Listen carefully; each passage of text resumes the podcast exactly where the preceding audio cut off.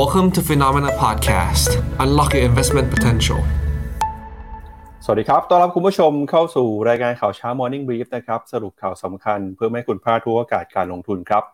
วันจันทร์ที่ 17 กรกฎาคมนะครับ วันนี้มาเจอกันกับผมปั๊บจุรติคันติพโล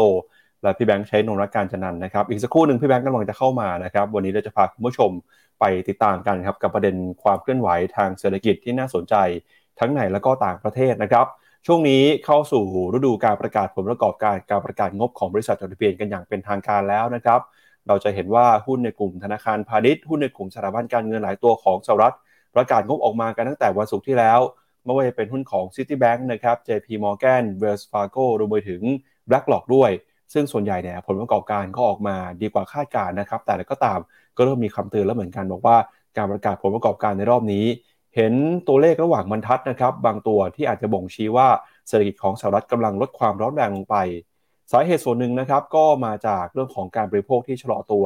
แล้วก็สัปดาห์ที่แล้วนะครับ เรามีตัวเลขที่น่าสนใจที่ออกมาตอกย้ำการลดความร้อนแรงของเศรษฐกิจสหรัฐ ก็คือตัวเลขเงินเฟ้อครับที่ออกมาต่ำกว่าคาด ส่งสัญญาณนะครับทำให้เฟดเองก็มีแรงกดดันเรื่องของการขึ้นดอกเบี้ยน้อยลงไปครับพอเกิดเป็นแบบนี้เนี่ยค่างเงินดอลลาร์ ก็เลยมีการอ่อนค่าลงมาอย่างรวดเร็วนะครับ ตอนนี้หลายคนก็พูดถึงว่าดอลลาร์ที่อ่อนค่ามาเนี่ยอาจจะเป็นโอกาสการลงทุนที่ดีของตลาดหุ้นเกิดใหม่ก็ได้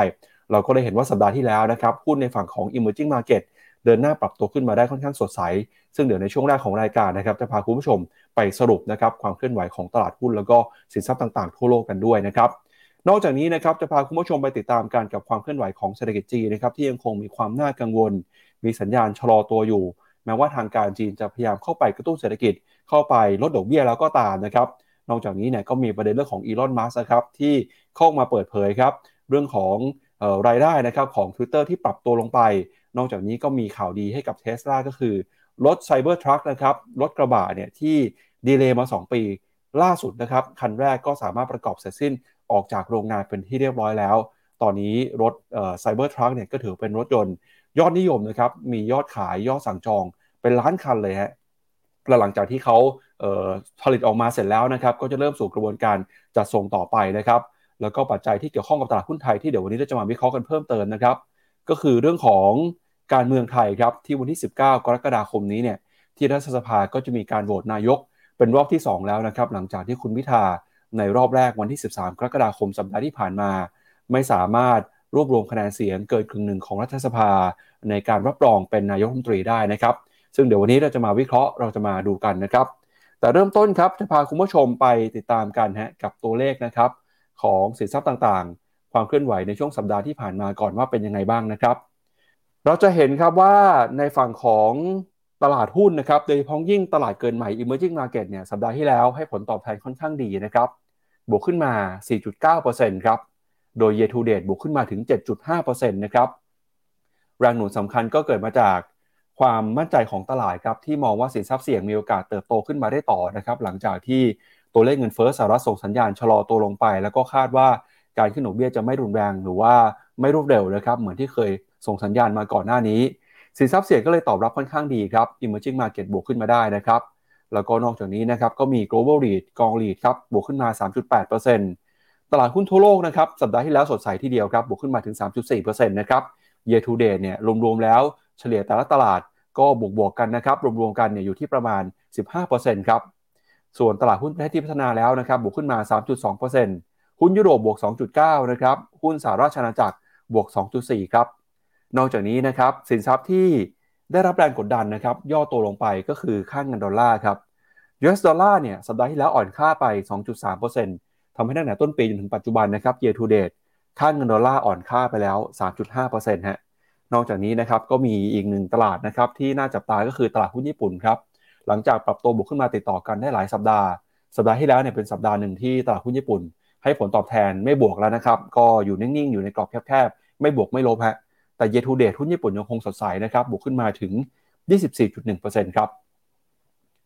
มาดูต่อนะครับที่ความเคลื่อนไหวของตลาดหุ้นในแต่ละประเทศกันบ้างครับ สัปดาห์ที่แล้วเป็นสัปดาห์ที่สดใสของตลาดหุ้นจีนนะครับ China H-Share บวกขึ้นมา 5.7%ส่วน MSCI Emerging Market เนี่ยบวกขึ้นมา 4.9%ตลาดหุ้นของเกาหลีใต้ ฟิลิปปินส์ไต้หวัน บวกขึ้นมากันทั่วหน้าเลยนะครับ จะเห็นว่าบวกขึ้นมากันตั้งแต่สามถึงห้าเปอร์เซ็นต์แต่ที่น่าสนใจคือตลาดหุ้นไทยครับ สัปดาห์ที่แล้วเนี่ยเป็นสัปดาห์ที่หุ้นไทย ยังบวกได้อยู่แต่ก็ถือว่าค่อนข้างจะ underperform นะครับเมื่อเปรียบเทียบกับตลาดในภูมิภาค ในขณะที่หุ้นประเทศเพื่อนบ้านเราเนี่ยบวกขึ้นมาเกิน3นะครับแต่หุ้นไทย บวกขึ้นมาได้เพียงแค่ 1.8%ในสัปดาห์ที่แล้วนะครับแล้วหากว่าไปดูภาพที่อยู่บนหน้าจอนะครับไร่เรียงแต่ละตลาดเนี่ยเราก็จะเห็นว่า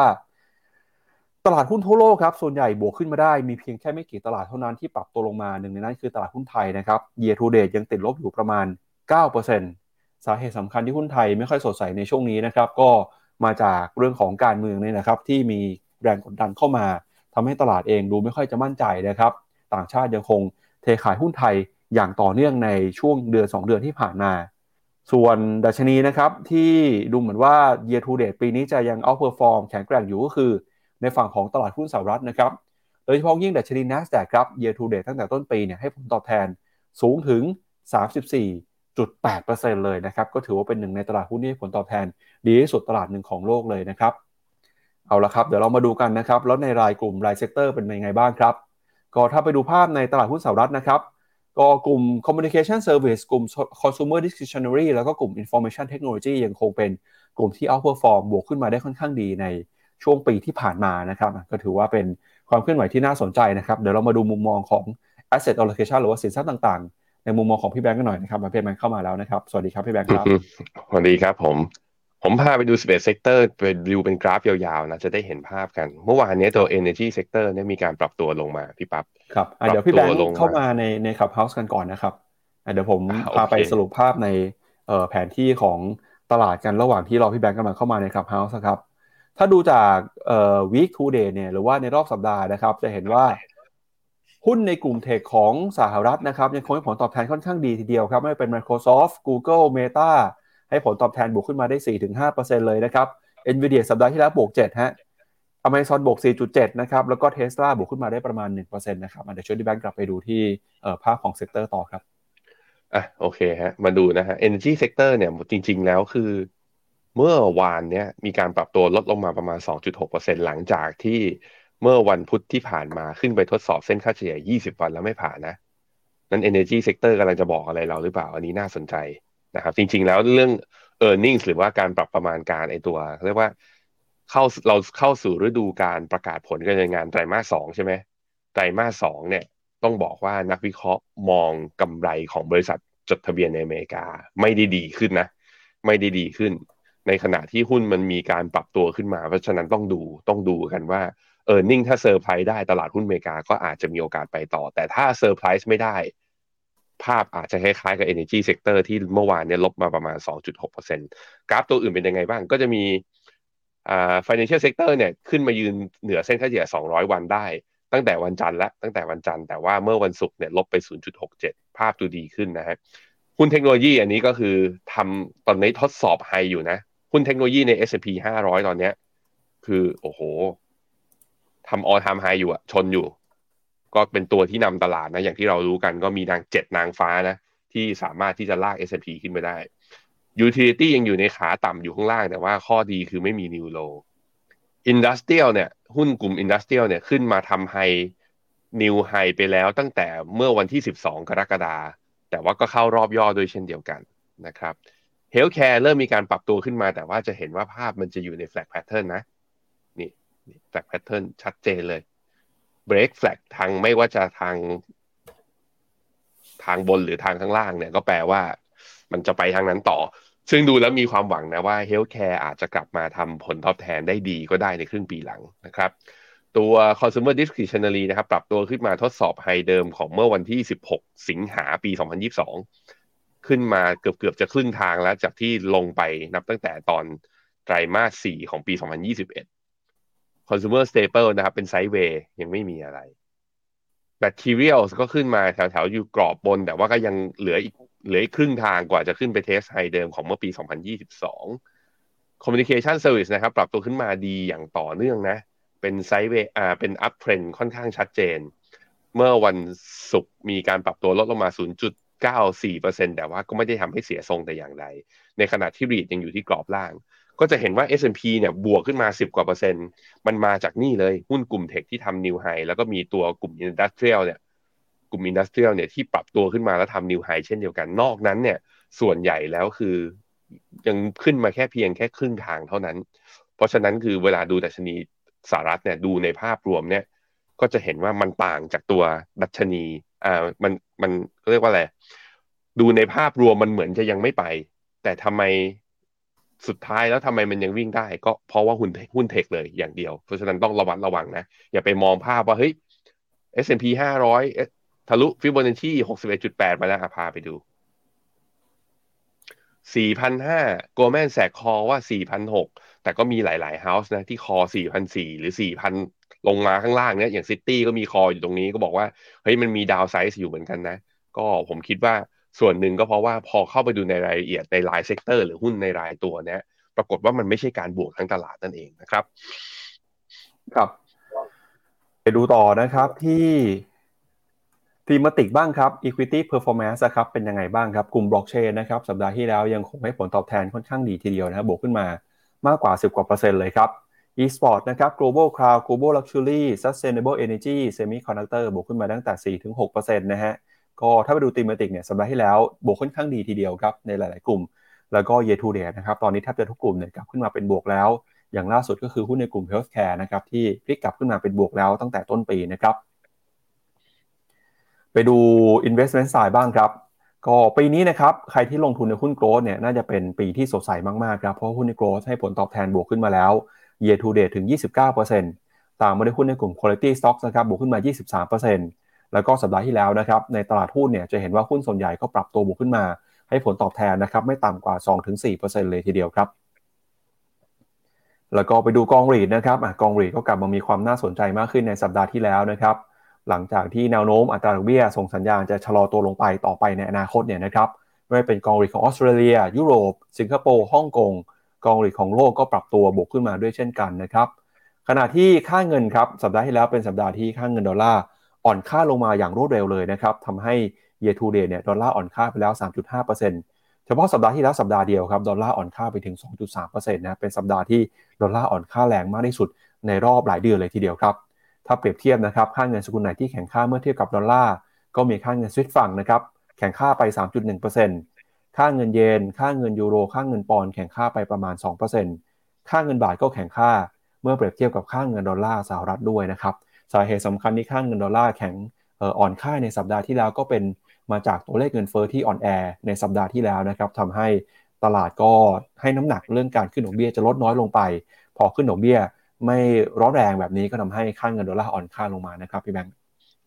มาดูที่ตัวกราฟดอลลาร์แป๊บเดียวพี่ปั๊บจะเห็นว่ากราฟดอลลาร์เนี่ยคือถ้าเป็น wave ใหญ่ๆนะเริ่มต้นตั้งแต่ปี 2021 นะ ที่มีการแข่งค่าขึ้นมาอย่างรวดเดียวเลยเนี่ย แข่งค่ามาอย่างยาวนาน จนมาทำจุดสูงสุดแถวๆประมาณเดือนกันยาปี 2022 หลังจากนั้นเนี่ยก็เนี่ย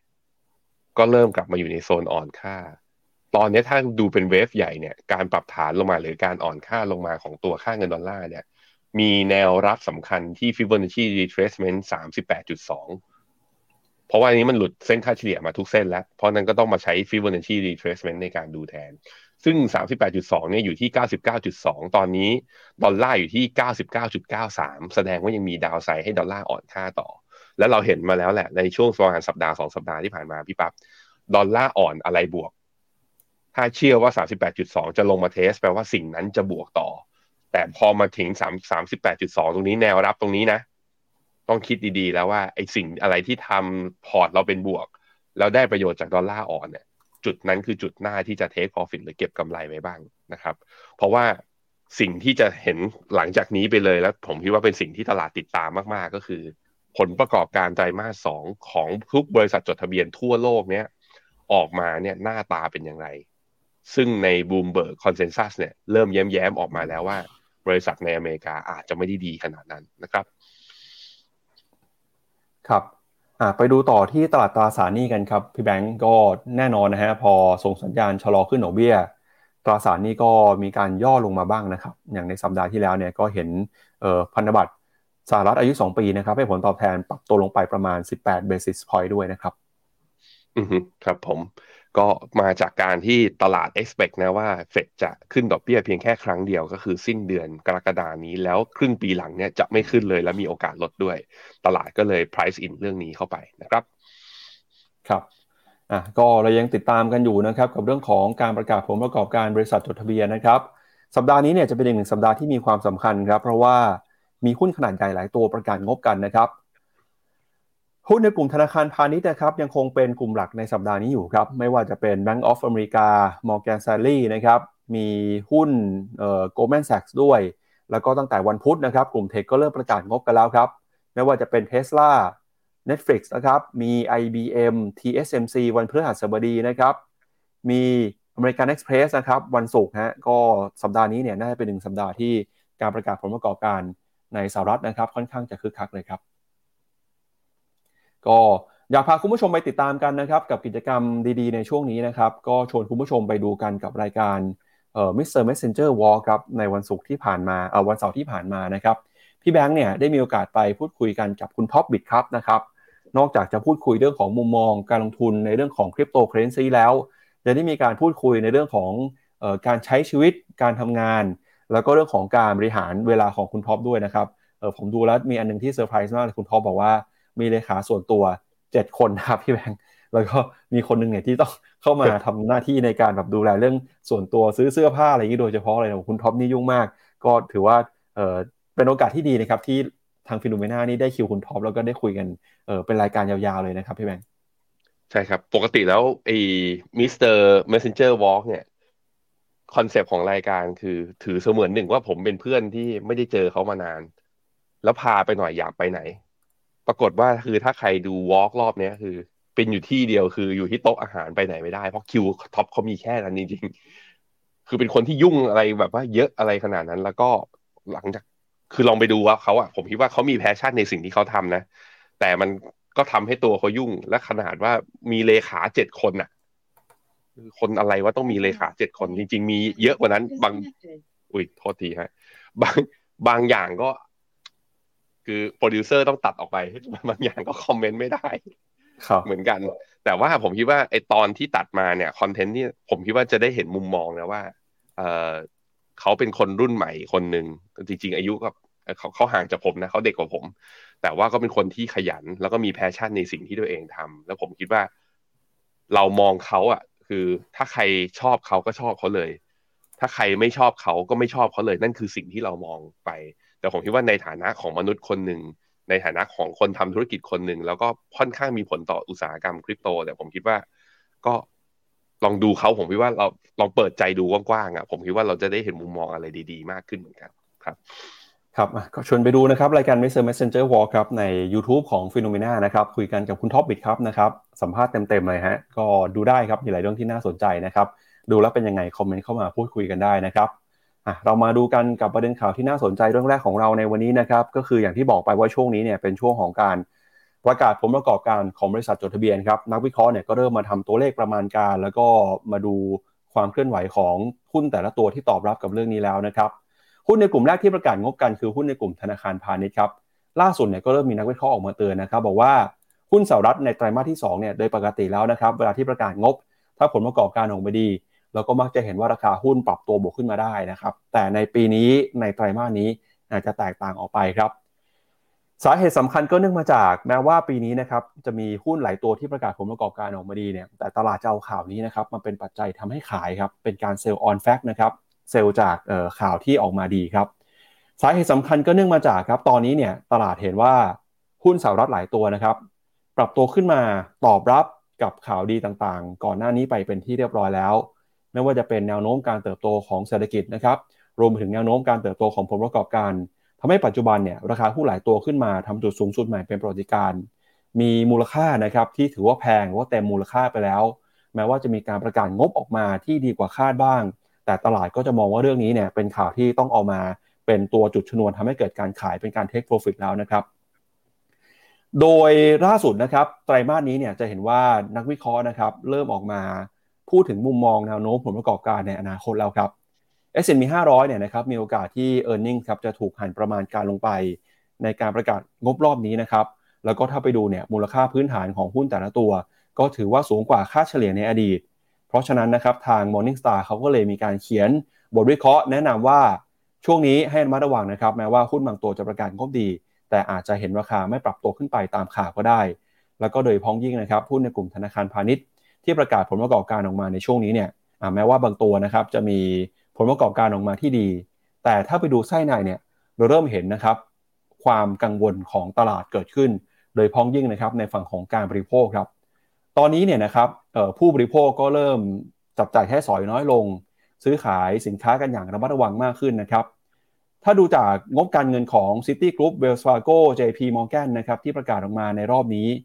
ถ้าไปดูรายตัวเนี่ยเราก็จะเห็นว่า City Group นะครับซีออกมาเตือนครับถึงความเสี่ยงนะครับเรื่องของเศรษฐกิจสหรัฐที่เห็นการบริโภคที่อ่อนแอลงไป JP Morgan นะครับแล้วก็ Wells Fargo ก็บอกว่า ตอนนี้เนี่ยเห็นอัตราดอกเบี้ยที่เพิ่มขึ้นมานะครับรวมไปถึงตัวเลขกำไรเนี่ยในฝั่งของธุรกิจสถาบันการเงิน แม้ว่ายังจะปรับตัวขึ้นมาได้ดีอยู่ แต่ก็เตือนเหมือนกันว่าเห็นสัญญาณที่ชะลอลงไป ในฝั่งของธุรกิจที่เกี่ยวข้องกับการบริโภคครับมีธุรกิจเทรดดิ้งด้วยนะครับของ City Group ครับที่บอกว่าส่งสัญญาณ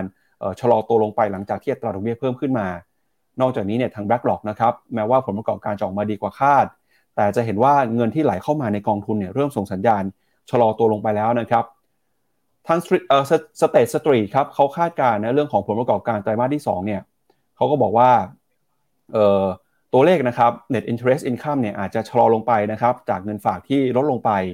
แล้วก็ภาคธนาคารตอนนี้เริ่มมาประเมินท่าที สัญญาณชะลอตัวของเศรษฐกิจ ว่าจะส่งผลต่อการบริโภคอย่างไรนะครับแล้วก็เตรียมการจะรับมือกับเรื่องนี้ด้วย ซึ่งผลประกอบการที่ประกาศออกมาเนี่ยอาจจะเป็นสัญญาณที่เตือนนะครับว่าเศรษฐกิจสหรัฐเริ่มลดความร้อนแรงลงไปครับไม่ว่าจะเป็นนะครับในฝั่งของ City Group นะครับที่ประกาศงบออกมาในช่วงปลายสัปดาห์ที่แล้ว เดี๋ยวเราไปดูตัวเลขกันหน่อยนะครับว่าเป็นยังไงบ้างครับ ถ้าไปดูในฝั่งของ City Group เนี่ยนะครับผลประกอบการไตรมาสที่ 2 EPS ครับอยู่ที่1เหรียญ33 เซนก็ถือว่าสูงกว่าค่าเล็กน้อยนะครับส่วน Revenue อยู่ที่ 19,000 เหรียญ ก็ใกล้เคียงกับที่ตลาดคาดครับส่วน JP Morgan นะครับผลประกอบการออกมาดีกว่าคาดเล็กน้อยนะครับไม่ว่าจะเป็นในฝั่งของรายได้จากธุรกิจนะครับที่ออกมาค่อนข้างจะสดใสนะครับ โดย JP Morgan เนี่ยเขาบอกว่ารายได้นะครับอยู่ที่เติบโตนะครับทั้ง EPS แล้วก็ e a r n i n g ส่วน Wells Fargo นะครับ EPS อยู่ที่1เหรียญ25 เซนสูงกว่าคาด Revenue อยู่ที่ 1 20,000เหรียญก็ถือว่าใกล้เคียงกับที่ตลาดคาดแล้วก็มี Backlog นะครับ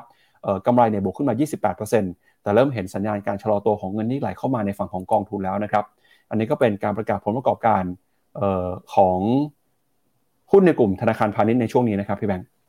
อืมครับผมอย่างที่บอกไปครับว่าไตรมาสสองนี้นะก็คือถ้าดูจากตัวเลขของ Bloomberg consensus เนี่ยมีการปรับประมาณการตัว e a r n i n g เนี่ยลง คำว่าลงเนี่ยไม่ได้หมายถึงว่ากลับไปกลายเป็นขาดทุนนะ แต่ว่ากำไรอาจจะลดลง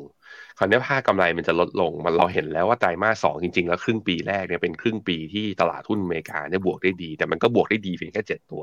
งั้นมันเกิดภาพที่เป็นเขาเรียกว่า K-shape recovery ค่อนข้างชัดเจนในตลาดหุ้นก็คือ มีตัวที่บวกได้ แต่ตัวที่บวกไม่ได้นะมีน้อยกว่า แต่เนื่องจากตัวที่บวกได้มันคือ Big Cap และหุ้นเทคมันเลยลากดัชนีบวกขึ้นไปด้วย คราวนี้คือถ้า e a r n i n g ของพวกบริษัทขนาดใหญ่เนี่ยยังไปต่อนะ ผมคิดว่ามันก็ไปต่อแหละมันก็หุ้นตัวราคาหุ้นมันก็คงจะไปต่อสำหรับหุ้นกลุ่มนั้น แต่หุ้นกลุ่มอื่นเนี่ยมันต้องมาดูต่อ มันต้องมาดูกันว่า ในช่วงฤดูการประกาศผลการงานรอบนี้เนี่ยจะเป็นยังไงบ้าง แล้วก็ในขณะที่ตลาดไปเชื่อว่าเฟดจะลดดอกเบี้ย แต่สิ่งที่ผมเห็นแล้วผมก็ไม่ได้เชื่อตามตลาดขนาดนั้น ก็คือว่าเฟดอาจจะค้างดอกเบี้ยอยู่ที่ขนาดนี้ โดยที่เศรษฐกิจอเมริกาไม่ recession พอเข้าใจใช่ไหมคือพอมันไม่ recession แล้วทำไมจะต้องลดดอกเบี้ยด้วย เมื่อไม่ลดดอกเบี้ยก็ค้างอยู่ตรงนี้ เมื่อค้างดอกเบี้ยที่ไอตัวดอกเบี้ย Fed fund rate ไว้อยู่ตรงนี้ มันก็แปลว่ามันก็จะมีผลกับตัว discount cash flow model ในการทำ DCF เพราะว่าตัวต้นทุนเนี่ย cost of funding มันสูง valuation มันก็ควรจะลง มันก็ไม่ควรจะวิ่งได้ แต่ตลาดยังเห็นไม่ตรงกับเฟดในเรื่องนี้ แล้วก็ยังเชื่อว่า recession ยังรออยู่ข้างหน้า นั้นมันคือ ถ้าเกิดจริง แล้วถ้า recession จริงแล้วตะคุณจะวิ่งได้ไง ใช่ไหมหรือถ้ามันไม่เกิด recession แต่ดอกเบี้ยค้างอยู่นี้แล้วหุ้นมันจะวิ่งต่อได้ยังไง คือมันมีคำถามอยู่เรื่องนี้อยู่ค่อนข้างเยอะ แต่ยังไงก็แล้วแต่คือบริษัทใดที่ยอดขายโตกำไรโตหนี้ต่ำ DE ratio ต่ำแล้วงบโปร่งใสด้วยนะ คือไม่ได้มีการตกแต่งบัญชีอะผมคิดว่าพวกบริษัทเหล่านี้ก็จะสามารถอยู่รอดได้ คุณคิดว่ามันเป็นบริษัทไหนอะในมุมความเห็นของผมนะ มันก็กลับไปที่ เหล่าบิ๊กเทคเมกะเทคทั้งหลายนั่นแหละนะครับ ครับชวนพี่แบงค์ไปดูข้อมูลประกอบหน่อยนะครับว่าผลประกอบการรอบนี้ออกมาสะท้อนให้เราเห็นอะไรที่น่าสนใจบ้างนะครับ เริ่มกันกับกลุ่มที่ประกาศก็บอกมานะครับ ก็คือ Wells Fargo JP Morgan Citigroup แล้วก็ State Street ครับ ครับผมก็จะเห็นนะฮะ ตัว e a r n i n g scorecard ตัวนี้คืออะไรก็คือเอาความเห็นของนักวิเคราะห์ ไม่ใช่ไม่เอาเอาบริษัทเหล่านี้เอามาดูว่าคิดว่า เทรนด์ของมันนะ net interest margin เป็นยังไงบ้างใครกำไรเยอะสุดคนนั้นก็ควรจะมีไอ้ใครมี net interest margin หรือว่าส่วนต่างอัตราดอกเบี้ยเงินกู้กับเงินฝากมากสุดคนนั้นก็ควรจะกำไรเยอะสุดอย่างเงี้ยก็ไล่เรียงลงมาเขาบอกว่าเวลฟาโกแต่ว่า สาเหตุมันก็พอพอจะบาเดาออกนะปั๊บนะเพราะว่าเวลฟาโกสเนี่ยก็เป็นเรียกธนาคารกึ่งๆ เพื่อรายย่อยนิดนึงทำธุรกิจเกี่ยวกับสินเชื่อกับบ้านที่อยู่อาศัย นั้นแก็บตรงนี้เขาก็ได้มาเพิ่มขึ้น แต่สูงไปมากๆ ไม่รู้ NPL หรือเปล่านะเศรษฐกิจจะชะลอหรือเปล่า ก็ต้องมาดูว่าเลยเป็นสาเหตุที่ตัวราคาหุ้นของเวลฟาโกอาจจะผันผวนหน่อย ในช่วงที่ผ่านมานับ year to date เนี่ยบวกไปแค่ 5.5%หุ้นที่บวกตัวดีที่สุดนะในทั้งหมด 4 ตัวนี้ที่ออกมาเนี่ยก็คือมี JP Morgan บวกไป 11.7%พี่ปั๊บ มุมหนึ่งก็คือว่า JP Morgan ได้อานิสงจากตอนที่ธนาคาร SVB มีปัญหานะ ตอนนั้นมันกลายว่าคนไปมองว่า JP Morgan เนี่ยเป็นธนาคารอันดับหนึ่งและปลอดภัยที่สุด ก็เลยได้เงินฝากต้นทุนต่ำเข้าไปในการ raise funding เข้าไปเพื่อเอาไปปล่อยสินเชื่อต่อมา อันนี้ก็ต้องมารอดูกันจะเห็นว่า ถ้าดูด้านขวาสุดของ JP Morgan จะเห็นว่า deposit ของเขานะ2,400 billion US dollar เยอะกว่าอันดับ 2 อย่าง Wells Fargo เนี่ยคือเกือบเกือบสองเท่ากับ Citigroup อันนี้ก็แล้วก็ในช่วงที่ผ่านมาในช่วงไตรมาสสองที่ผ่านมา คือได้เงินฝากเพิ่มขึ้นด้วย ในขณะที่อีกสามที่เนี่ยติดลบคือคนจริงๆแล้วคนอเมริกาเนี่ยส่วนใหญ่ๆเลยอะพี่ปั๊บเงินฝากในช่วงที่ SVB มีปัญหาเขาโยกไปที่กอง money market แต่ก็มี JP Morgan เนี่ยแหละที่ได้อ่าที่ได้เขาเรียกว่าได้อานิสงเชิงบวกกับการฟันดิ้งในรอบนี้นะครับ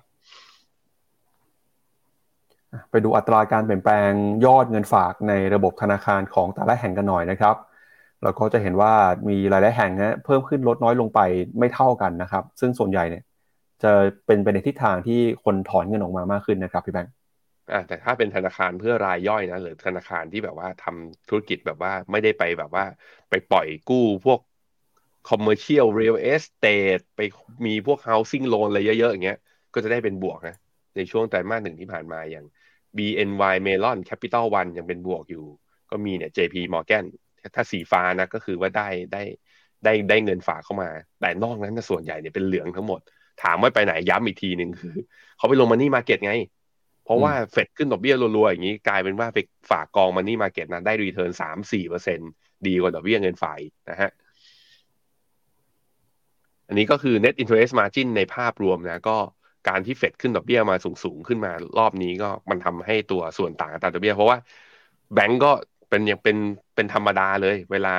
ดอกเบี้ยนโยบายขึ้นเนี่ยปรับขาดอกเบี้ยเงินกู้ขึ้น ดอกเบี้ยเงินฝากก็จะขึ้นช้ากว่า ก็เลยทำให้มาจิ้นสูงขึ้น แต่ว่า cost of funding เนี่ยก็จะสูงขึ้นตามมา ตรงนี้ก็จะเป็นผลที่ธนาคารก็ต้องปรับไอตัว allocation asset ของตัวเองในการปล่อยสินเชื่อด้วยเหมือนกัน ไม่ให้เกิดเป็นหา NPL ตามมาด้วยนะครับ เมื่อสักครู่นี้ดูภาพไปแล้วนะครับ ที่บอกว่าเครดิตการ์ดเนี่ยอันนี้ให้ดูมุมหนึ่งอันนี้มันต้องสะท้อนคือถ้าเศรษฐกิจอเมริกาจะโตได้ใช่ไหมมันก็ส่วนหนึ่งคือเราดูว่าเฮ้ยมีอัตราการกู้เพื่อไปลงทุนหรือเปล่า อันนี้ก็กราฟนี้เนี่ยก็คือมาจากตัวเฟดเองนั่นแหละ มาดู bank credit growth ก็คือมีการเติบโตของตัวการขอสินเชื่อหรือเปล่า ก็ปรากฏว่าเอาตรงๆก็คือมันเริ่มมีการชะลอลง อันนี้มันก็เป็นสัญญาณมุมหนึ่งหรือเปล่าว่าเศรษฐกิจอเมริกาอาจจะ แบบว่าอาจจะแค่ชะลอนะคำว่าชะลอก็คืออาจจะเป็น soft landing เพื่อที่จะทะยานใหม่อีกครั้งหนึ่งนะครับ เพราะว่ามันยังไม่ถึงกับติดลบ แต่บ้านเราก็เสียวเหมือนกันนะ ผมดูข้อมูล loan growth บ้านเราอะตั้งแต่ต้นปีที่ผ่านมาจนถึงเนี่ย มิถุนาที่ผ่านมาพี่ปับ๊บโลนโกรดบ้านเราเหมือน เหมือนจะไม่มีเหมือนจะไม่มีโกรดอะก็คือว่าปล่อยสินเชื่อโตมากกว่าอของครึ่งปีแรกของปีปีที่แล้วเนี่ย ไม่ไม่ได้เลยอะอันนี้ก็เป็นมุมหนึ่งที่ พอมาสะท้อนให้เห็นแล้ว แต่ว่าพอมาเป็นภาพรวมให้อย่างนี้ พอพูดมาทั้งหมดแล้ว หัวข้อข่าวอันเนี้ยที่ปั๊บเอามาคือ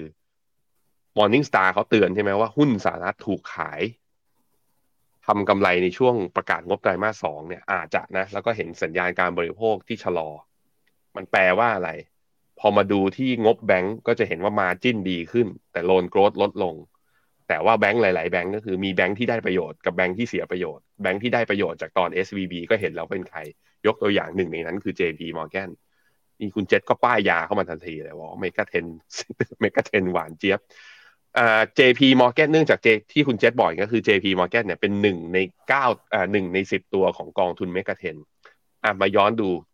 มาที่หน้าจอกราฟผมหน่อย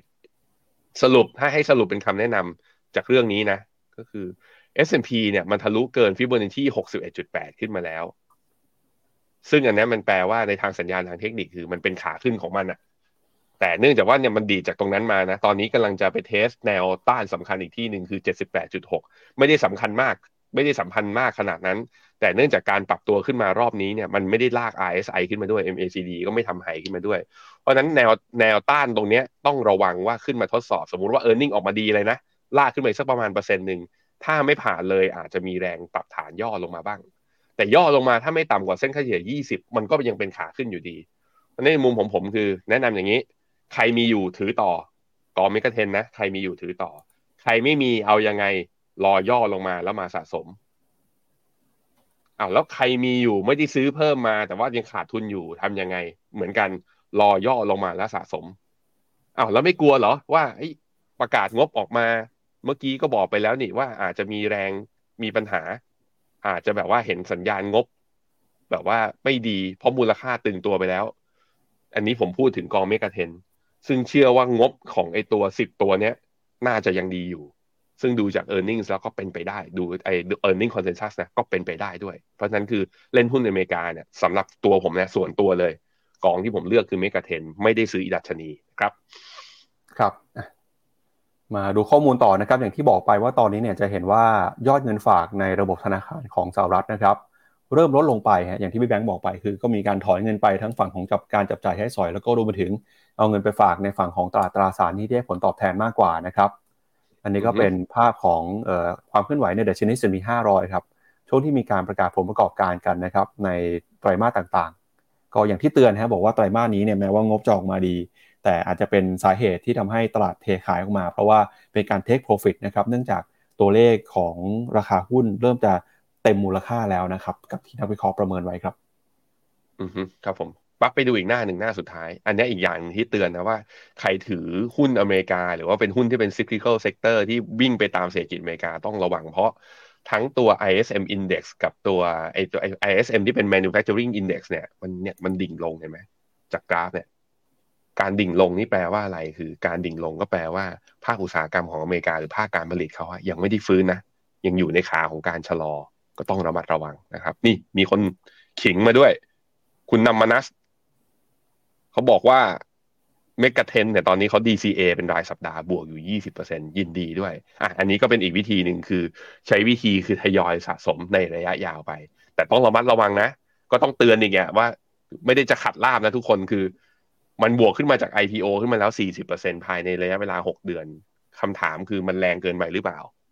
มันอาจจะคือมันอาจจะแรงเกินไป เพราะฉะนั้นอย่าทุ่มสุดตัวกระจายความเสี่ยงแล้วเรามาระวังในการเทรดด้วยนะ เงินเป็นของเราเราต้องตัดสินใจให้ดีนะครับครับก็สาเหตุสำคัญที่ทำให้หุ้นหลาย ๆ ตัวปรับตัวบวกขึ้นมาได้ในช่วงปีนี้นะครับก็คือเรื่องของความคาดหวังครับว่าธนาคารกลางสหรัฐ จะลดความร้อนแรงในการใช้นโยบายการเงินเข้มงวดหรือว่าการขึ้นดอกเบี้ย แล้วก็ยิ่งสัปดาห์ที่ผ่านมาเนี่ยตัวเลขเงินเฟอ้อที่ออกมาชะลอตัวลงนะครับก็ยิ่งเป็นตัวส่งสัญญาณว่านโยบายการเงินที่เฟดใช้เนี่ยมาถูกทางแล้วนะครับ แต่อย่างไรก็ตามครับ ก็มีคนออกมาเตือนเช่นกันนะครับ ว่าไอการที่เฟดใช้นโยบายการเงินเข้มงวดแบบนี้เนี่ยอาจจะไม่เป็นผลดีต่อเศรษฐกิจของสหรัฐในระยะยาวก็ได้ฮะเพราะว่าเฟดเองเขาตั้งเงื่อนไขนะครับ ว่าอยากจะเห็นเงินเฟ้อปรับลงมาให้อยู่ใกล้กับเป้าหมายที่2%นะครับตอนนี้เนี่ยแม้ว่าจะลงมาแรงแต่ก็ยังคงอยู่ห่างกับเป้าหมาย 2% มีโอกาสที่ธนาคารกลางสหรัฐ จะใช้นโยบายการเงินเข้มงวดต่อไปในอนาคตนะครับ เดี๋ยวเรามาดูข้อมูลกันหน่อยครับว่ามีใครออกมาพูดแล้วก็เตือนเรื่องนี้ยังไงบ้างนะครับ ล่าสุดสำนักข่าวบลูเบิร์กเขาออกมาพูดนะครับว่ามีโอกาสที่ธนาคารกลางสหรัฐเนี่ยจะยังคงใช้นโยบายการเงินเข้มงวดต่อไป ด้วยการขึ้นดอกเบี้ยนะครับในสัปดาห์นี้ แต่จากตัวเลขนะครับเงินเฟอ้อที่ชะลอลงมา แล้วก็ตัวเลขเศรษฐกิจที่แข็งแกร่ง ก็ทำให้ตลาดคาดว่าเศรษฐกิจสหรัฐน่าจะหลีกเลี่ยง recession หรือว่าภาวะเศรษฐกิจถดถอยได้ เป็นการลดความร้อนแรงนะครับแบบ ราบรื่นหรือว่าเป็น soft landing ได้ครับโดยคณะกรรมการเฟดนะครับก็ยังคงย้ำครับว่าจะยังคงติดตามตัวเลขเศรษฐกิจสำคัญอย่างใกล้ชิด เพื่อที่ประเมินท่าทีในการใช้นโยบายการเงิน ตอนนี้เราจะเห็นนะครับว่าในฝั่งตลาดแรงงานของสหรัฐเนี่ยก็มีตัวเลขการเติบโตที่แข็งแกร่ง อัตราการจ้างงานก็เพิ่มขึ้น อัตราการว่างงานก็ต่ำนะครับมีค่าจ้างแรงงานปรับตัวเพิ่มขึ้นมาอย่างต่อเนื่องด้วย โดยตอนนี้ตลาดเองก็ยังไม่ปิดโอกาสนะครับที่ธนาคารกลางสหรัฐ จะใช้นโยบายการเงินเข้มงวดต่อไปหลังจากขึ้นดอกเบี้ยในเดือนนี้ไปแล้ว แต่อะไรก็ตามการขึ้นดอกเบี้ยอย่างรุนแรงเกินไป อาจจะไม่เป็นผลดีต่อเศรษฐกิจสหรัฐในระยะยาวก็ได้ ล่าสุดนะครับมีนักเศรษฐศาสตร์คุณโมฮัมเหม็ดเอลยูเรเนี่ยออกมาเตือนว่า การยึดเป้าหมายเอาเงินเฟ้อลงมาที่2%ให้เร็วที่สุด อาจจะไม่ใช่เรื่องดีนักนะครับ เพราะว่าการขึ้นดอกเบี้ยเร็วเกินไป อาจทำให้เศรษฐกิจสหรัฐเข้าสู่ภาวะชะลอตัวหรือเกิดภาวะช็อกได้ครับตอนนี้เนี่ยนะครับเขาบอกว่าตัวเลขเศรษฐกิจหลายตัวไม่ว่าเป็นตัวเลข CPI PPI หรือว่าผลประกอบการของกลุ่มธนาคารพาณิชย์นะครับ เป็นตัวเลขที่เข้ามาสนับสนุนครับทำให้เขามองว่า มีโอกาสที่เศรษฐกิจสหรัฐจะเข้าสู่ภาวะ soft landing แล้วก็ recession เนี่ยถูกดีเลย์ออกไปนะครับ มีโอกาสที่เกิดขึ้นช้ากว่าที่เคยประเมินไว้ในตอนแรก แล้วก็ตัวเลขเงินเฟ้อเนี่ยก็คาดว่าจะอยู่ในระดับที่ต่ำแบบนี้ต่อไป จนถึงเดือนกันยายนเลยครับ เพราะฉะนั้นเนี่ยเขาบอกว่าตอนนี้เศรษฐกิจสหรัฐนะครับกำลังมาถูกทางนะฮะ ด้วยการค่อยๆชะลอตัวลงมาอย่างค่อยเป็นค่อยไป การใช้ดอกเบี้ยนโยบายในช่วงนี้จึงมีความสำคัญมากนะครับ ถ้าหากว่าเฟดรีบร้อนขึ้นดอกเบี้ยเร็วเกินไปเนี่ยอาจจะทำให้โมเมนตัมนะครับที่ตลาดค่อยๆ ลดความร้อนแรงลง เสียไปก็ได้ แล้วก็จะนำไปสู่ภาวะเศรษฐกิจถดถอยในที่สุดนะครับ เพราะฉะนั้นเขาก็เลยเตือนว่าธนาคารกลางสหรัฐไม่ควรจะรีบเร่งขึ้นดอกเบี้ย เพื่อเอาเป้าหมายเงินเฟ้อลงมาแตะ 2%เร็วเกินไปนะครับ ควรจะประเมินกับตัวเลขเศรษฐกิจอื่นประกอบไปด้วย ไม่ใช่แค่มองแต่เรื่องของเงินเฟ้ออย่างเดียวครับ อือฮึครับผมไปดูตัวเลขกันหน่อย พี่ปับ๊บครับ ที่ presentation เลยเอ่อ terminal rate นะตลาดก็เอ่อตัว dot plot บอกว่าประมาณสักห้าจุดห้าจุดหกก็คือค่ากลางของห้าจุดห้าถึงห้าจุดเจ็ดห้านั่นคือค่าอ่าค่ามีเดียนของตัว dot plot ตลาดคาดการว่าเฮ้ยแถวๆนี่แหละห้าจุดสองห้าห้าจุดห้าก็พอแล้ว อันนี้คือสิ่งที่ตลาดคาดอะไปดูต่อ ไอ้ตรงที่มันน่ากลัวก็คือ ไม่ใช่น่ากลัวเขาเรียกว่าอย่างน่าเป็นห่วงว่าเฟดจะลดดอกเบี้ยได้ไม่เยอะคือไอ้ตัวแท่งสีเหลือง แท่งสีเหลืองคือคอ CPI คือเงินเฟ้อที่ไม่รวมอาหารและพลังงาน มันลดไหมลด แต่ว่า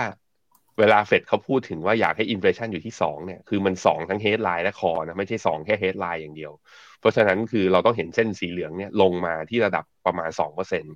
เราถึงจะเบาใจได้ว่าเฟดถึงจะค่อยแบบว่า คือเฟดต้องเห็นทิศทางว่ามันจะลงมาสองแน่ๆเฟดถึงส่งสัญญาณว่าจะกลายเป็นพิราบจะแปลงตัวเอง ซึ่งมันยังห่างตั้งกี่เท่า อะ ตอนนี้อยู่ประมาณสี่จุดห้าใช่ไหมอยู่ไม่ใช่สี่จุดห้าดิประมาณสักสี่จุดสี่สี่จุดห้าเออประมาณนี้ มันยังห่างกับไอตัวทาร์เก็ตทั้งสองเปอร์เซ็นไงอะตอนนี้อยู่ที่เท่าไหร่นะพี่ปั๊บลองเลื่อนเลื่อนอีกหน้าหนึ่งสี่จุดแปดเนี่ยคอ CPI อยู่ที่สี่จุดแปด เวลาเราเห็นเส้นสีดำบอกสามเฮ้ยสามแป๊บเดียวเองลงลงสัปดาห์หน้าก็เอ้ยไม่ใช่สัปดาห์หน้า เดือนหน้าก็สองเปอร์เซ็นแล้ว อย่างนี้เฟดต้องลดดอกเบี้ยแล้วไม่เฟดเฟดเขาดูที่คอ CPI ด้วยนะครับ เพราะว่าไอตัว CPI ตัวเส้นสีดำเนี่ยมันรวมอาหารและพลังงานและราคาอะราคาพลังงานปีนี้มันเทียบกับปีที่แล้วมันลดลงมาเยอะไง มันเลยมามันเลยเป็น negative contribute ต่อการคำนวณนะครับไปต่อหน้าหนึ่งคราวนี้ มองเนี่ยเขาก็บอกว่า Bloomberg survey นะจากนักเศรษฐศาสตร์ประมาณสักเจ็ดสิบเอ็ดคนก็บอกว่า เพิ่งจะ survey ไปตอนปลายเดือนมิถุนาที่ผ่านมาเนี่ย ตอนแรกเขาคิดว่า GDP ของไตรมาสสามกับไตรมาสสี่เนี่ยจะติดลบสองไตรมาสมันก็เลยเป็นที่มาในบอกอเมริกาเอาแล้ว recession ปรากฏว่าไตรมาสสามเนี่ยเขาก็มีการปรับประมาณการคือ GDP ไม่น่าจะติดลบแต่จะไปติดลบไตรมาสสี่ ซึ่งจะไปติดลบไตรมาสสี่ถ้าไตรมาสหนึ่งไม่กลับมาบวกก็แปลว่าติดลบสองไตรมาสนั้นจะเป็น technical recession เอาตอนสิ้นไตรมาสหนึ่งจะเป็นแบบนั้น อันนี้คือคำว่า delay recession ออกไป อาจจะไม่เกิดปีนี้จะไปเกิดปีหน้าแทนนะครับ หน้าต่อไปฮะ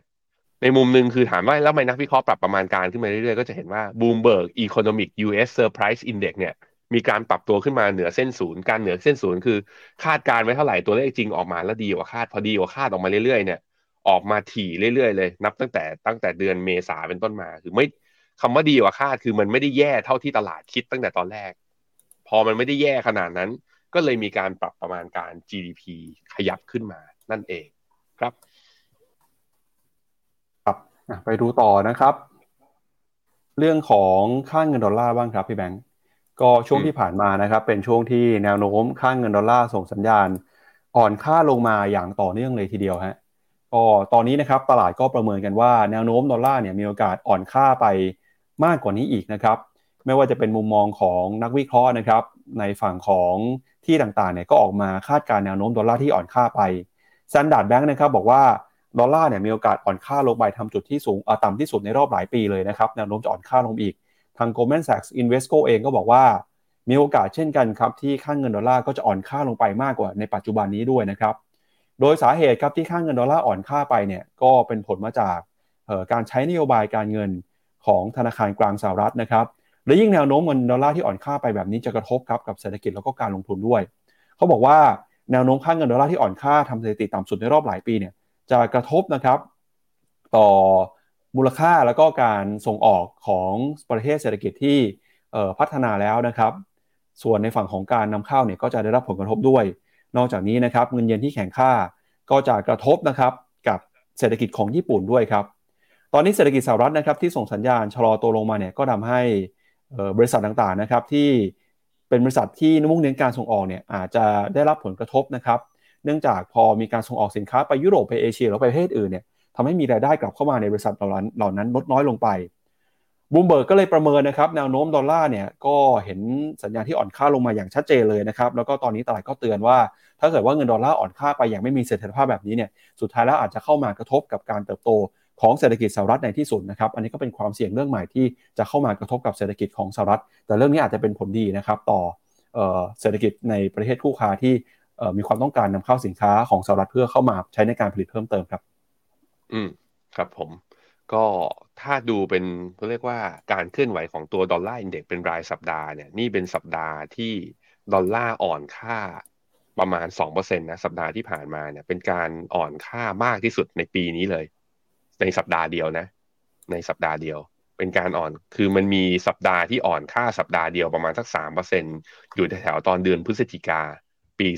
2022แถวๆช่วงนั้น มาดูที่หน้าจอผมที่ตัวดอลลาร์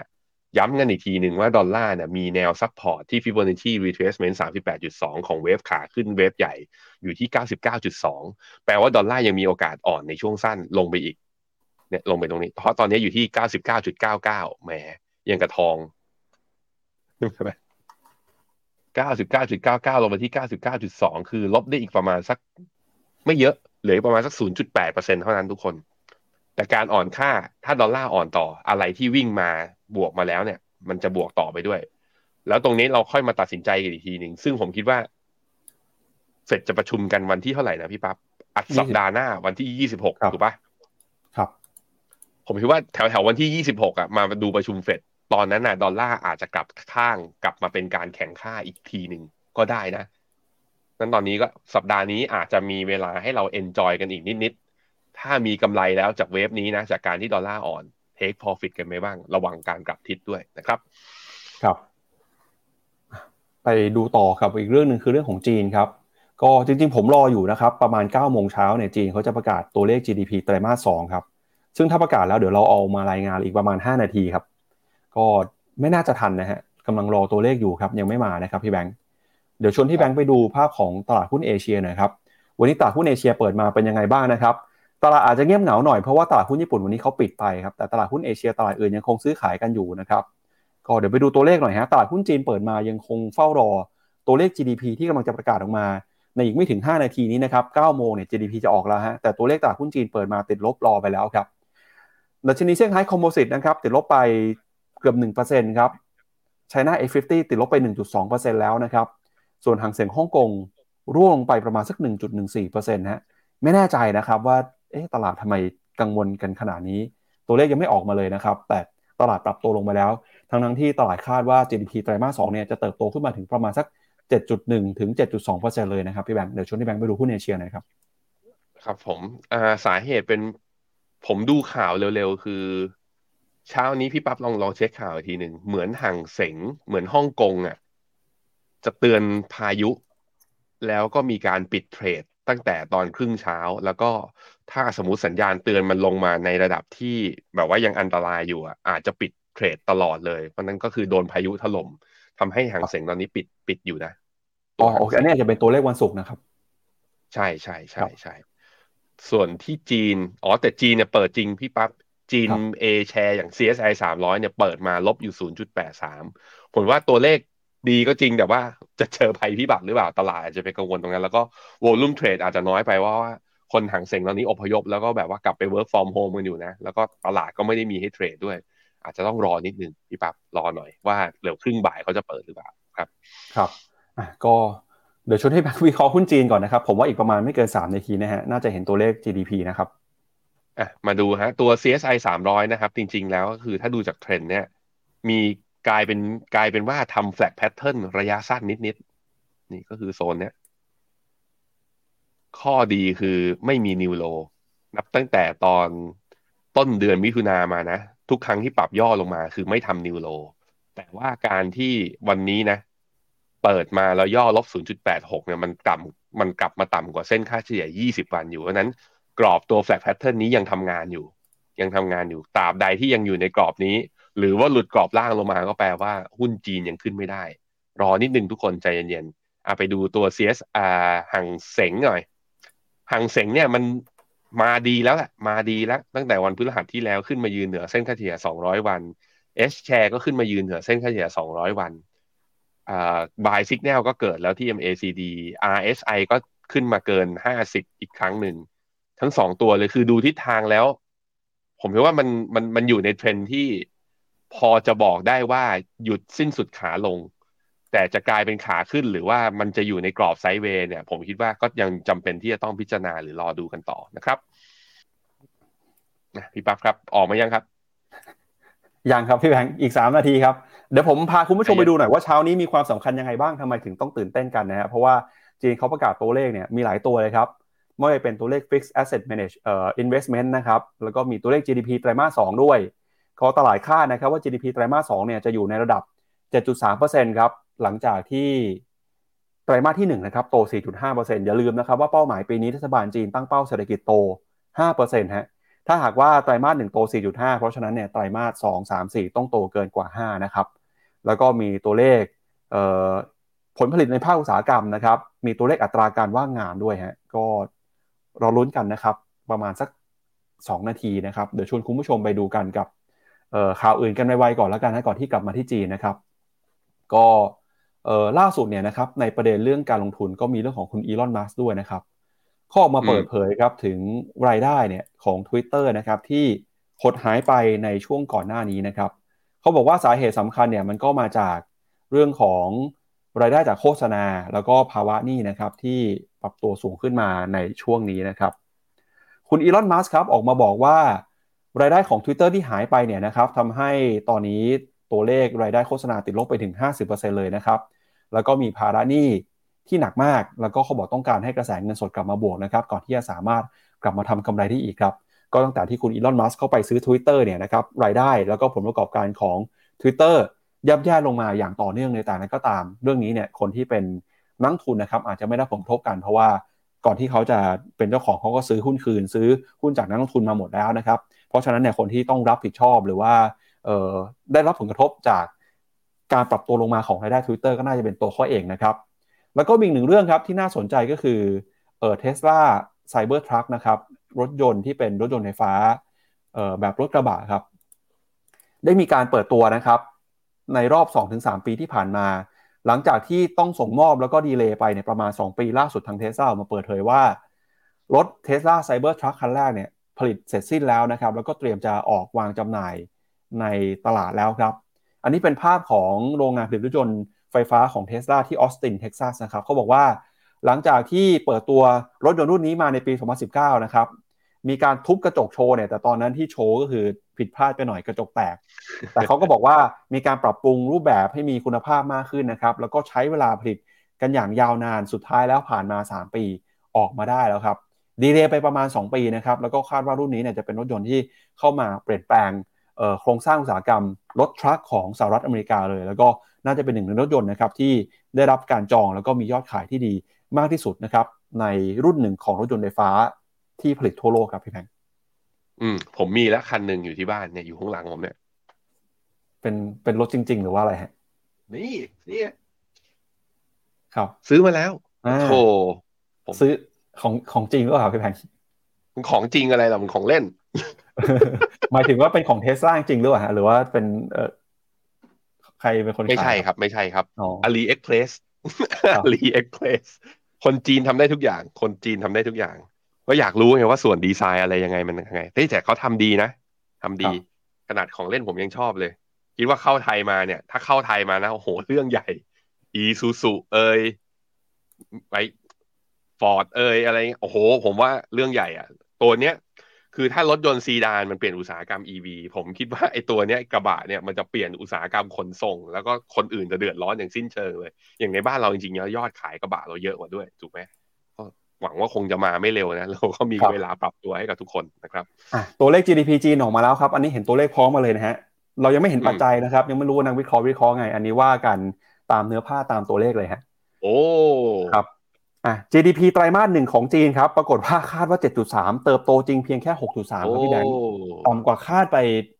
เอ่อหนึ่งเปอร์เซ็นต์ฮะ ก็โอ้อย่างนี้ดูไม่ค่อยดีนะครับ เดี๋ยวต้องระวังหโอ้น่อยว่ามีตหน้าลาดล่ะข่าวรั่วไง ข่าวรั่วไง CSI สามร้อยมันเลยลบไงพี่ปั๊บ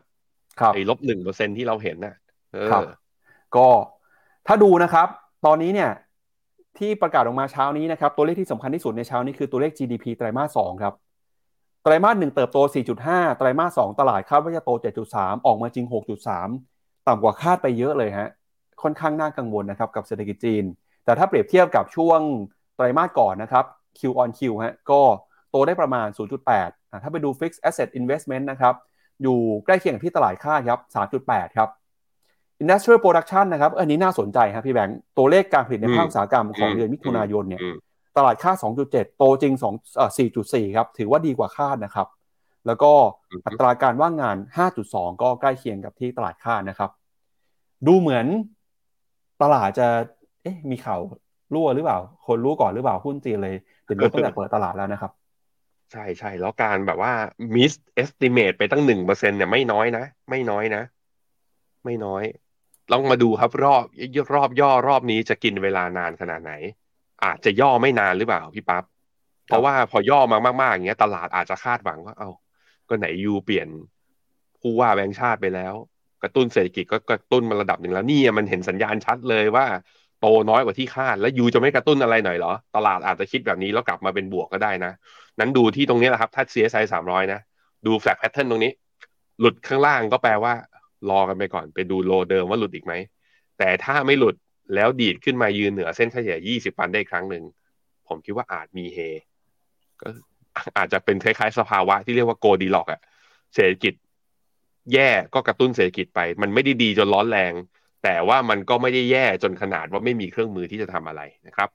ครับมีหนึ่งตัวเลขที่น่าสนใจที่ประกาศพร้อมกันเมื่อเช้านี้นะครับ ก็คือตัวเลขอัตราการว่างงานของเยาวชนฮะคนที่อืมอายุน้อยนะครับ ปรากฏว่าตัวเลขนี้เนี่ย เดินหน้าทำสถิติสูงสุดใหม่ครับเขาไปสำรวจตัวเลขของอัตราการว่างงานของเยาวชนอายุตั้งแต่ 16 ถึง 24 ปีเนี่ยนะครับปรากฏว่าพุ่งขึ้นไปสูงถึง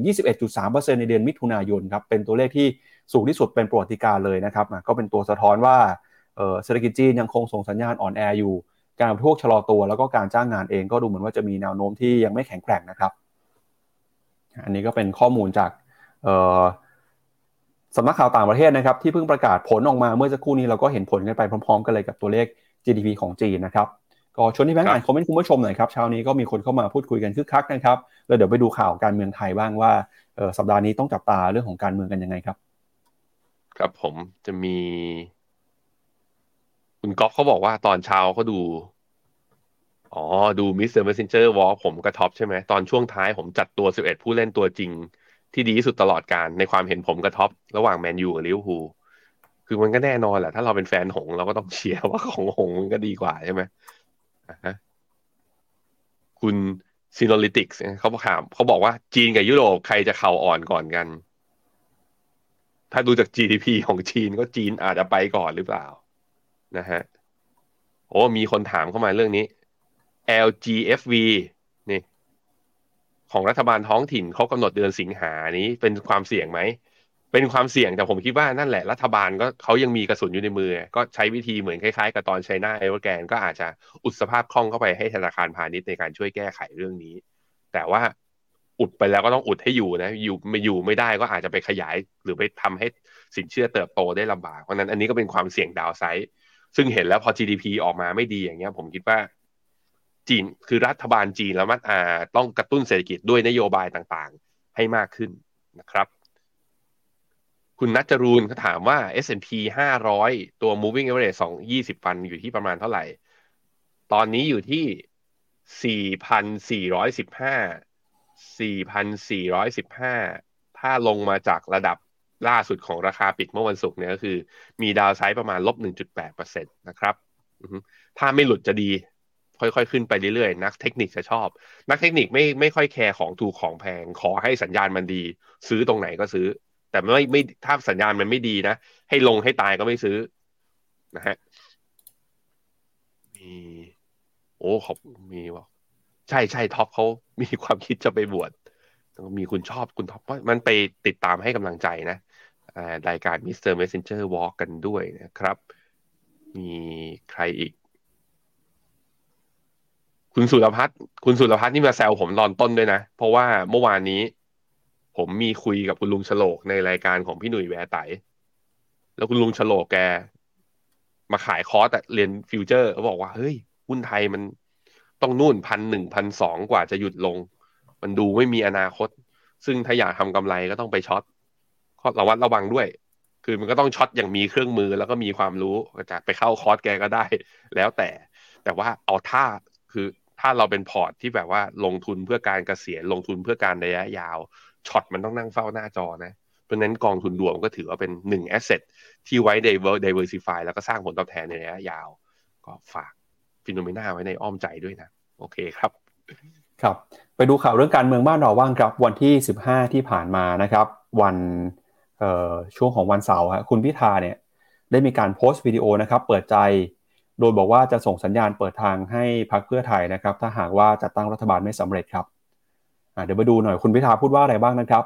คุณพิธาครับในฐานะสสแบบบัญชีรายชื่อ แล้วก็หัวหน้ารวมไปถึงแคนดิเดตนายกรัฐมนตรีจากพรรคก้าวไกลนะครับ เปิดเผยเป็นครั้งแรกครับ บอกว่าออกมาขอบคุณนะครับสมาชิกรัฐสภา 324 เสียง โดยเฉพาะสว 13 ท่านที่โหวตเห็นชอบ ในการสนับสนุนให้เป็นนายกในครั้งนี้ พร้อมกับขอบคุณประชาชน แม้ว่าการโหวตในครั้งแรกจะไม่สำเร็จเมื่อวันที่ 13 กรกฎาคมที่ผ่านมานะครับ คุณพิธาบอกว่าตัวเองทราบดีครับว่าสวหลายท่านเผชิญแรงกดดันมากมายที่รุนแรงแล้วก็หนักหนาจากการตัดสินใจในครั้งนี้ โดยคลิปวิดีโอที่มีความยาว 3 นาที 55 วินาทีเนี่ย คุณพิธาก็ยังยืนยันนะครับว่าจะจัดตั้งรัฐบาลให้ได้ ในทุกวิถีตามคำลองประชาธิปไตย ในฐานะตัวแทนผู้สนับสนุนพรรคก้าวไกล 14 ล้านคน รวมทั้งพรรคร่วมจัดตั้งรัฐบาลทั้ง 8 พรรค ซึ่งเป็นตัวแทนของผู้สนับสนุนนะครับรวม 27 ล้านเสียง แม้ว่าจะเหลือเวลาไม่มากนักในการจัดตั้งรัฐบาล ภายใต้เวลาอันจำกัดนี้นะครับเขาบอกว่าเราเหลือเวลาอีกไม่กี่ครั้งที่ต้องต่อสู้ร่วมกันใน 2 สมรภูมิ เพื่อนำไปสู่การจัดตั้งรัฐบาลตามมติมหาชนให้ได้สำเร็จ อย่างไรก็ตามนะครับคุณพิธาก็ยังเรียกร้องให้ผู้สนับสนุนร่วมกันเนี่ยส่งข้อความเพื่อโน้มน้าว เชิญชวนให้สวโหวตนายกตามประชามติของประชาชน หรือว่าโหวตยกเลิกมาตรา 272 เพื่อคืนอำนาจให้ประชาชนด้วยนะครับ โดยในแถลงการนะครับก็ยังพูดด้วยนะครับว่า หากว่าเป็นที่ชัดเจนแล้วว่าพรรคก้าวไกลไม่มีโอกาสเป็นการนำในการจัดตั้งรัฐบาลได้ เขาพร้อมจะเปิดโอกาสให้รัฐบาลให้ประเทศไทยนะครับ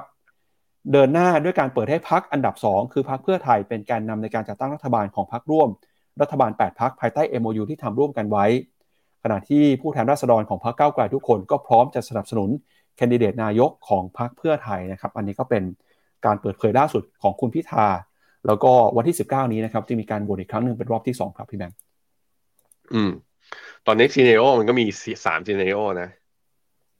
อ่า เรื่องเลือกอ่า เรื่องผลการโหวตนายกเนี่ยหนึ่งก็คืออ่าก้าวไกลได้เสียงจากสวที่กลับกับคำว่าเอามาโหวตเป็นไปได้ไหมลองคิดดู อย่างที่สองก็คืออะก้าวไกลก็ถอยให้เพื่อไทยขึ้นมาเป็นจัดตั้งรัฐบาลแทน ซึ่งก็จะมีก้าวไกลอยู่ในสมการ แต่ว่าไม่ได้ไม่ได้นายกแล้วนะ ถามว่าสวจะยอมไหม แล้วจะโหวตให้ไหมอะทุกคนลองไปคิดดู ถ้ายังถ้ายังรู้สึกว่าไม่ใช่อีก ก็มีช้อยที่สามนั่นก็คือ เพื่อไทยก็สลับขั้วเลย จับมือกับพรรคร่วมรัฐบาลชุดเก่า จะเป็นใครก็แล้วแต่จะไปรวมกันมาให้ได้สองร้อยห้าสิบ มากกว่าสองร้อยห้าสิบเสียง แล้วก้าวไกลต้องไปไปเป็นฝ่ายค้าน ตอนนี้มันมีอยู่สามซีเนโรคิดว่าเป็นซีเนโรไหน ลองไปดู แต่ถ้าดูจากตลาดหุ้นไทยพาไปดู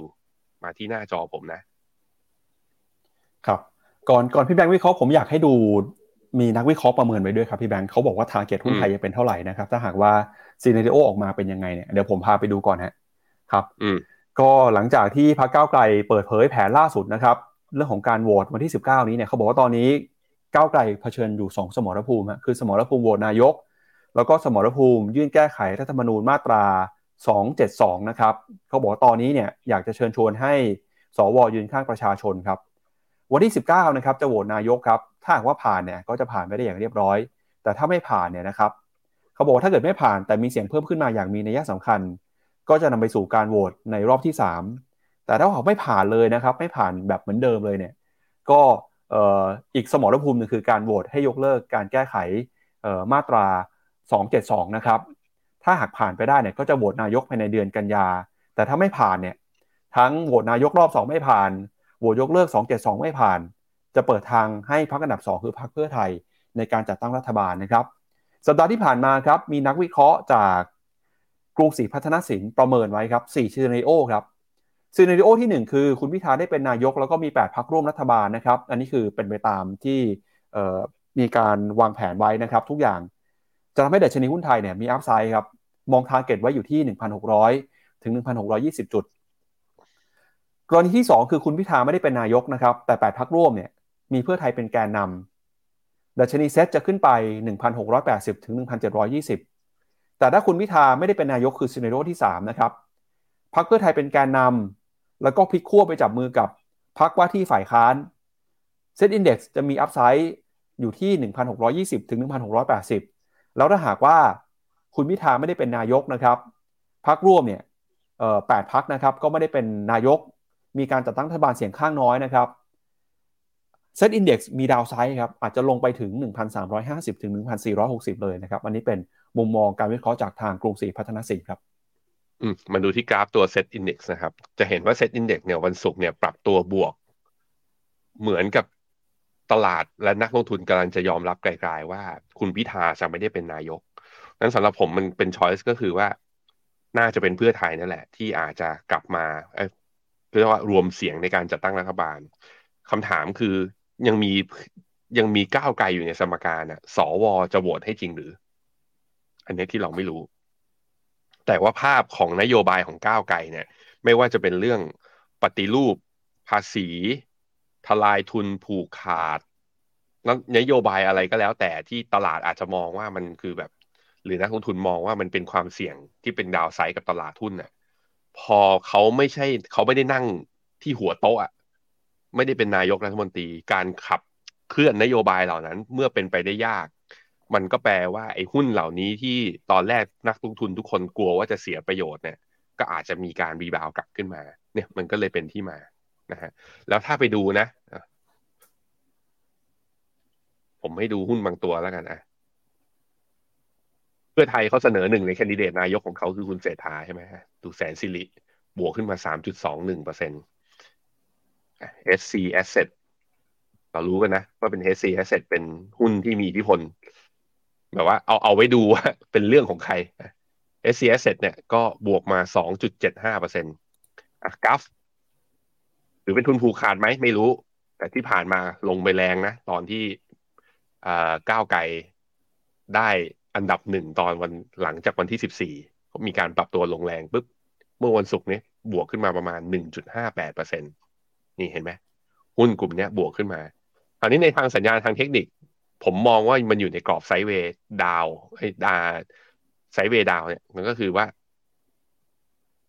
ยังบอกไม่ได้ว่าเป็นขาขึ้น ขึ้นมาถึงประมาณหนึ่งพันห้าร้อยสี่สิบหนึ่งพันห้าร้อยห้าสิบถ้าไม่ทะลุขึ้นไปยังไม่เป็นขาขึ้นเลย ทุกคน ถ้าดูจากสัญญาณทางเทคนิคนะจำเป็นต้องรอต่อไปจำเป็นต้องรอต่อไป ผมคิดว่าวันนี้วันพรุ่งนี้ก็น่าจะมีการโยนหินถามทางถึงสูตรในการตั้ง รัฐบาลมาแล้ว แล้วเราก็เริ่มเห็นในแปดพักเนี่ย เริ่มเริ่มแตกๆนิดนึง เริ่มเสียงแตกนิดนึงว่า จะยื้อต่อไปทำไม หรือไม่ก็เออ ยอมไปเป็นฝ่ายค้านเถอะ แล้วก็เออจับมือแล้วโหวตให้เขาไปมีบุญคุณต่อกันครั้งหน้าจะได้เออ ได้ลงตัว ตอนนี้เอาจัดตั้งรัฐบาลให้ผ่านๆไปได้ก่อน นี่คือความเห็นของแปดพรรคที่เซ็นเซ็น MOU กันนะ เริ่มมีเสียงแบบนี้ขึ้นมาแล้ว วันนี้เราจะเห็นภาพชัดขึ้นก่อนที่จะมีการโหวตรอบสองเอาใจช่วย ให้ผ่านกันไปได้อย่างราบรื่นนะทุกคนขอบคุณครับครับก็สำหรับใครนะครับที่มองหาโอกาสการลงทุนนะครับในช่วงนี้ตลาดย่อลงมาเนี่ยใครที่ยังไม่มีพอร์ตนะครับสามารถเปิดพอร์ตในการซื้อขายกองทุนกับ FINNOMENA ได้ ตอนนี้เราก็มีโปรโมชั่นนะครับในการแจกกองทุนต่างประเทศด้วย เข้าไปดูข้อมูลได้ที่เว็บไซต์ฟิโนเมนานะครับหรือใครวางแผนจะซื้อกองทุนลดหย่อนภาษี ช่วงนี้อาจจะเป็นโอกาสที่ดีนะครับไม่รู้ว่าจะซื้อกองไหนดูในหน้าจอครับเรามีกองทุนแนะนำนะครับสำหรับ S S F แล้วก็ M F สามารถเอาไปซื้อตามได้เลยนะครับ ครับผมเอาละครับและนี่ก็เป็นทั้งหมดของรายการข่าวเช้า Morning Brief วันนี้นะครับพรุ่งนี้กลับมาเจอกันใหม่นะครับ วันนี้เราสองคนลาไปก่อนครับ สวัสดีครับ สวัสดีครับ f i n o m e n a e x c l u s i v e บริการที่ปรึกษาการลงทุนส่วนบุคคล ที่จะช่วยให้เป้าหมายการลงทุนของคุณ เดินทางสู่ความสำเร็จ ไม่ว่าคุณจะเป็นนักลงทุนสายไหน เริ่มต้นที่ 5 0 0 0 0 0บาท สมัครเลยที่ f i n o m e f i n o m e n a e x c l u s i v e หรือ line at f i n o m e n a p o r t คำเตือน ผู้ลงทุนควรทำความเข้าใจลักษณะสินค้า เงื่อนไขผลตอบแทน และความเสี่ยงก่อนตัดสินใจลงทุน